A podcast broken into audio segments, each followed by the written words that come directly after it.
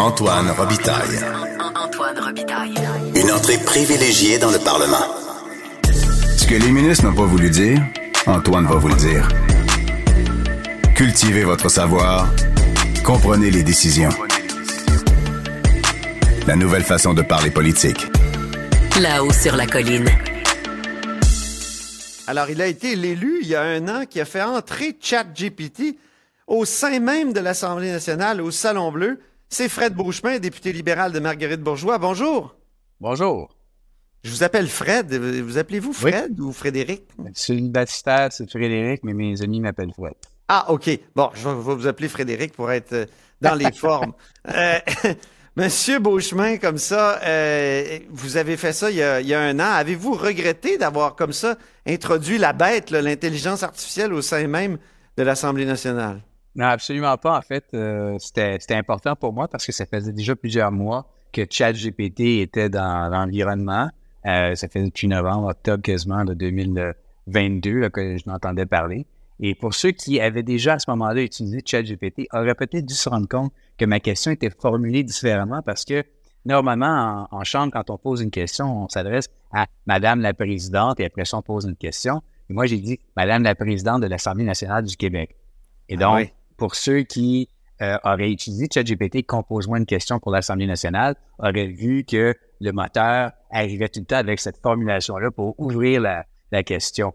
Donc, euh, mais non, j'ai fait ça, puis ça a pris, euh, ça a pris un peu tout le monde par surprise, mais c'était la chose à faire parce que je pense que c'était important, et ce l'est encore, d'avoir un débat société sur la chose. L'avez-vous refait, demander à ChatGPT de formuler des questions? Non, Parce moi, que j'ai vos, pas fait. vos- vos adversaires doivent dire ces questions sont plates parce qu'ils sont générés automatiquement. Non, non, non, non, je me, je me force les médailles à chaque fois. OK, donc vous, euh, vous avez pas refait ça. Pensez-vous qu'il y a d'autres députés qui font ça? Et c'est que- pourquoi j'ai pas fait le sondage, mais je pense qu'il doit y en avoir quelques-uns sûrement. OK. donc, en tout cas, si euh, quelqu'un dit dans sa question, si un élu dit dans sa question présidente de l'Assemblée nationale, on va savoir qu'on va avoir des doutes. Effectivement. Il appelle ça, je pense qu'en anglais, le terme c'est watermark. Maintenant, comme pour mo- démontrer là, que- Oui. qu'il y a de l'intelligence artificielle qui est utilisée, euh, les plateformes vont vouloir euh, démontrer qu'il y a eu donc l'empreinte de l'intelligence artificielle. En anglais, le terme c'est watermark. Puis là, ben, ça va être écrit sur l'écran ou ça va être écrit dans, ça va être mentionné dans l'audio ou peu importe. Là. Donc, c'est euh, c'est ça. Fait que je sais pas. On verra ce qui va se passer avec euh, les, euh, les membres des oppositions, à savoir s'ils vont faire de watermark de, Ouais. de ChatGPT. Il y a un an, comme ça, euh, on était très inquiets. là. Il y avait eu l'appel aussi de Yoshua Bengio et compagnie, un, un appel international pour suspendre pendant six mois euh, Ouais. les progrès et les recherches sur euh, l'intelligence artificielle. Est-ce qu'on s'est énervé euh, trop? Parce que on n'a pas l'impression actuellement qu'on est dépassé par une intelligence mécanique ou euh, électronique supérieure? Même s'il y a des hyper trucages et des trucs comme ça, mais on n'a pas cette impression-là. Ben, c'était nouveau, ce l'est encore nouveau, fait que je pense que c'est un peu normal de réagir avec une certaine, un certain questionnement, à savoir quelles sont les ramifications, quelles sont les conséquences. Euh, force est de constater que tout le monde a voulu un peu bouger à travers la planète dans le sens de mettre des balises réglementées, essayer d'encadrer pour mieux comprendre comment euh, tout ça se fait. Euh, fait que tout de même, des fois, ça prend ça pour avoir des veilles nationales, pour faire en Mm. sorte que les gens avancent dans la bonne direction. Puis je suis content que ça a fait en sorte qu'il y ait une prise de conscience ici de- à, Québec, à l'Assemblée nationale. Euh, voilà.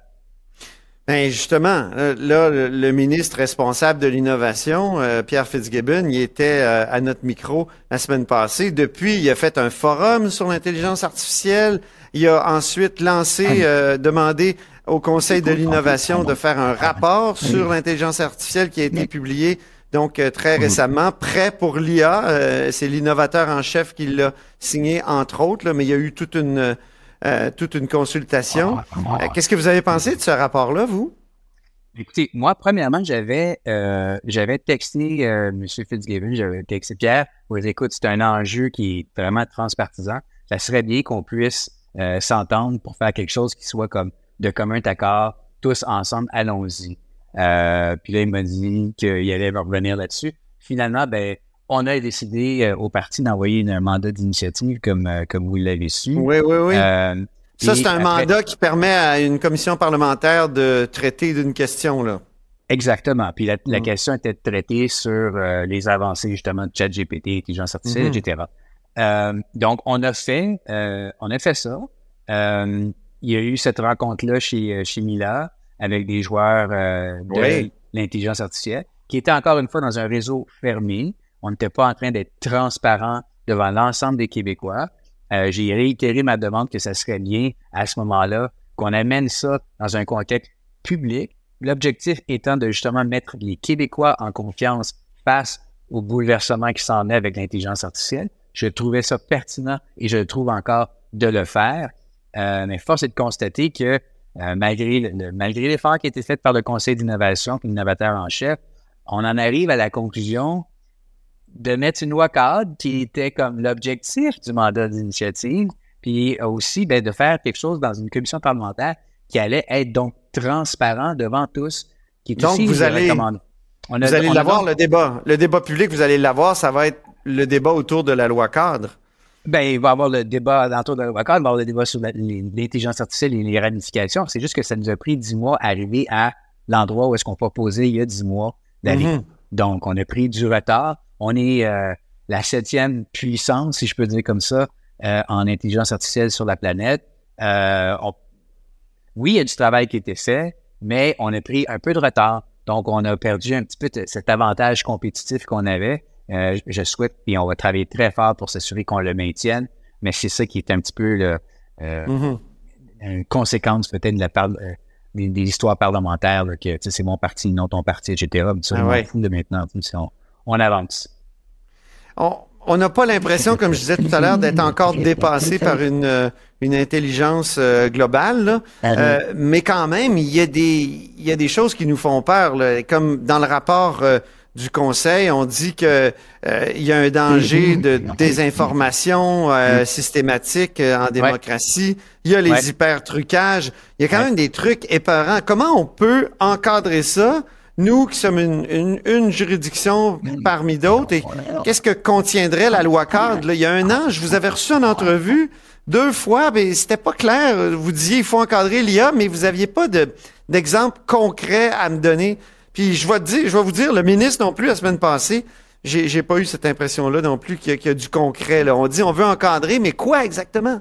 je pense que c'est encadrer, disons, le fait que du point de vue du Québécois qui regarde un écran ou qui écoute quelque chose, que ce soit donc mentionné euh, que ce soit un produit de l'intelligence artificielle. À savoir, ah là, je suis sur un site web, là, je, je suis en train de comme négocier ou remplir un formulaire avec l'intelligence artificielle. À savoir au moins ça. Tu sais, avoir ce genre de données-là pour savoir dans quelle situation je me trouve versus, ben, écoute, euh, voir des fausses images de, de, de, de, personnes qui font des trucs qui totalement pas ce qui a été réalisé. Ben les, gens prennent, les, les, gens prennent ça pour la réalité. C'est ça qui est, qui est l'essentiel, je dirais, de s'assurer qu'il y, y avait ça. Mais je pense que ça, ça va au-delà de ça. Parce que Ici, là, ce qui est important de se rappeler, c'est que l'union fait la force. Puis je m'explique. Mm. On est, on est, oui, la septième euh, puissance en intelligence artificielle, mais je pense que c'est important qu'on s'associe avec d'autres, OK, puis qu'on le fasse le plus rapidement possible mm-hmm. pour qu'on puisse être une force de façon euh, internationale à établir justement ces balises-là, à les imposer. Ça peut pas être que le privé qui fait ça, puis ça peut pas être non plus des États voyous qui font ça c'est important que nous, au Québec, avec nos valeurs de société, avec nos valeurs de démocratie, on puisse être à l'avant-garde, puis que ça, ça soit l'instrument, si on peut dire d'une certaine façon, qui va guider le développement de l'adaptation ou de l'acceptabilité sociale de euh, l'intelligence artificielle. Il faudrait s'entendre dans un dans une instance comme celle de l'OCDE, par exemple, ou de l'ONU, avant de légiférer, ou est-ce qu'on légifère tout de suite, puis on, continue sur le plan international à, ben, à, encadrer donc cette, euh, cette nouvelle technologie? Je pense qu'il faut pousser sur les deux fronts en même temps. C'est important pour nous, pour que nous, on puisse comprendre. Puis ça, c'est plus l'espèce, je dirais, de transparence envers les Québécois, d'intégrer les Québécois dans le processus de ce que c'est l'intelligence artificielle, leur faire comprendre les ramifications, faire en sorte que cet aspect-là de la chose soit pour eux beaucoup plus moins énervant, point. Puis parallèlement à ça, ben, s'assurer qu'on puisse, avec des partenaires, être sur la même longueur d'onde. Donc, je pense qu'on doit être capable de faire deux choses en même temps ici. OK. Euh, ChatGPT, euh, tout à l'heure, vous m'avez dit, euh, je ne l'ai pas réutilisé pour euh, des questions, mais l'avez-vous réutilisé pour autre chose? La question me revient.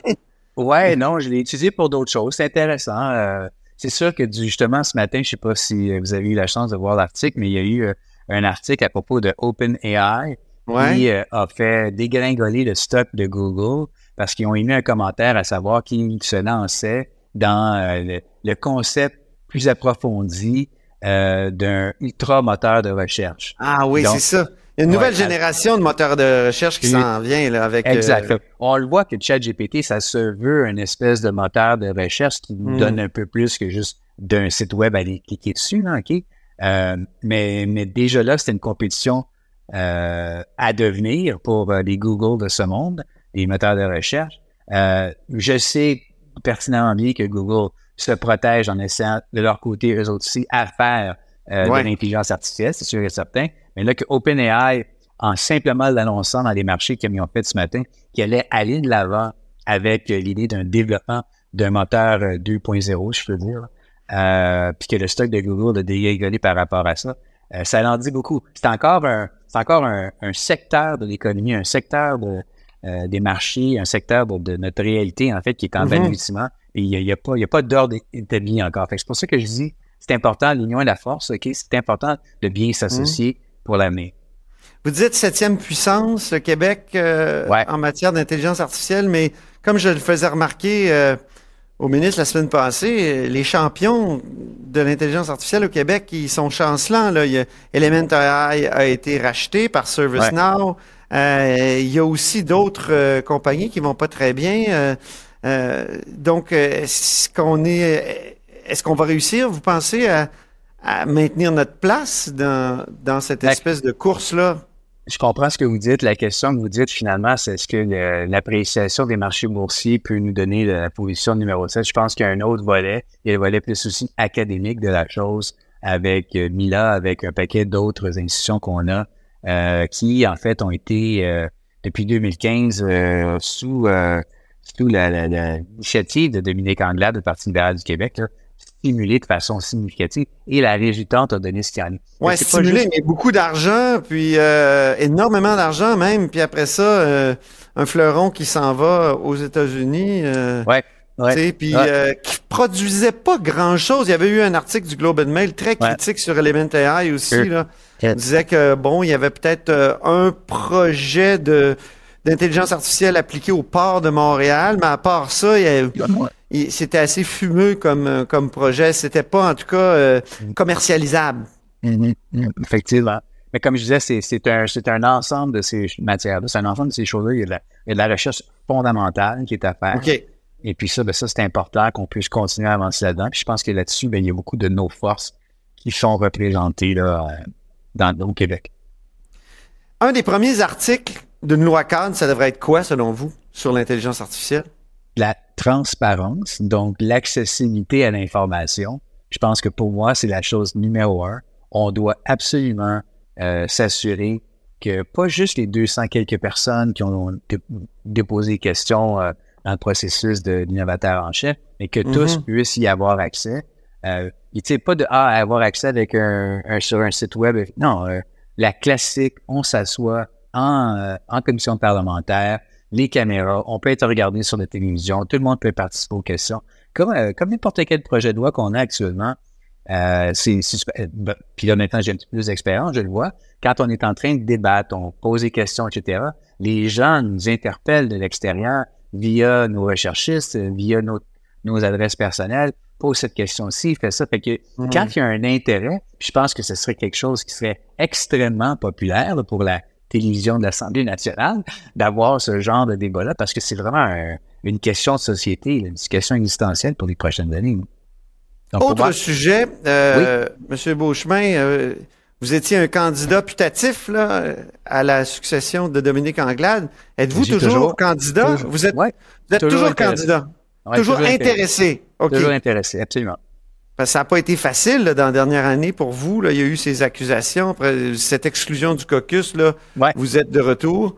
C'est tout derrière moi, c'est choses de passé, euh, comme un accord par tous, tout le monde est d'accord, on a passé, c'est rendu à autre chose, puis là, ben, on continue. Pour moi, ce qui est le plus important actuellement, c'est de m'assurer d'être extrêmement bien performant pour mes dossiers, économie, innovation, finances publiques. Il y a énormément de matière. Mes collègues ont besoin de moi pour s'assurer que justement on puisse être au devant justement de ces situations-là.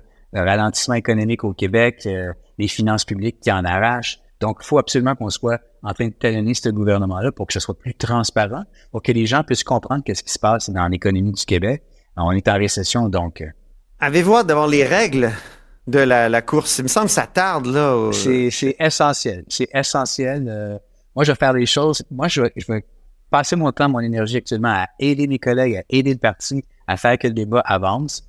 Parallèlement à ça, je vais consulter mon comité consultatif qu'on continue à faire de façon régulière. Puis une des règles, les règles sont une des étapes très importantes à avoir pour qu'on mhm. puisse par la suite déclencher. Mais on est, je vous le rappelle, quand même quasiment un an, un an et trois mois, un an et quatre mois avant ou cinq mois avant de arriver à la fin de la course. Il y a énormément de temps devant nous, donc euh, on peut Mais quand il y a Denis euh, Coderre. Il y a Denis Coderre qui est là. C'est l'éléphant dans la pièce d'une certaine façon. Est-ce qu'il est venu hier? On est jeudi là quand on enregistre. Est-ce qu'il est venu à l'Assemblée nationale hier mercredi? Est-ce que vous l'avez rencontré?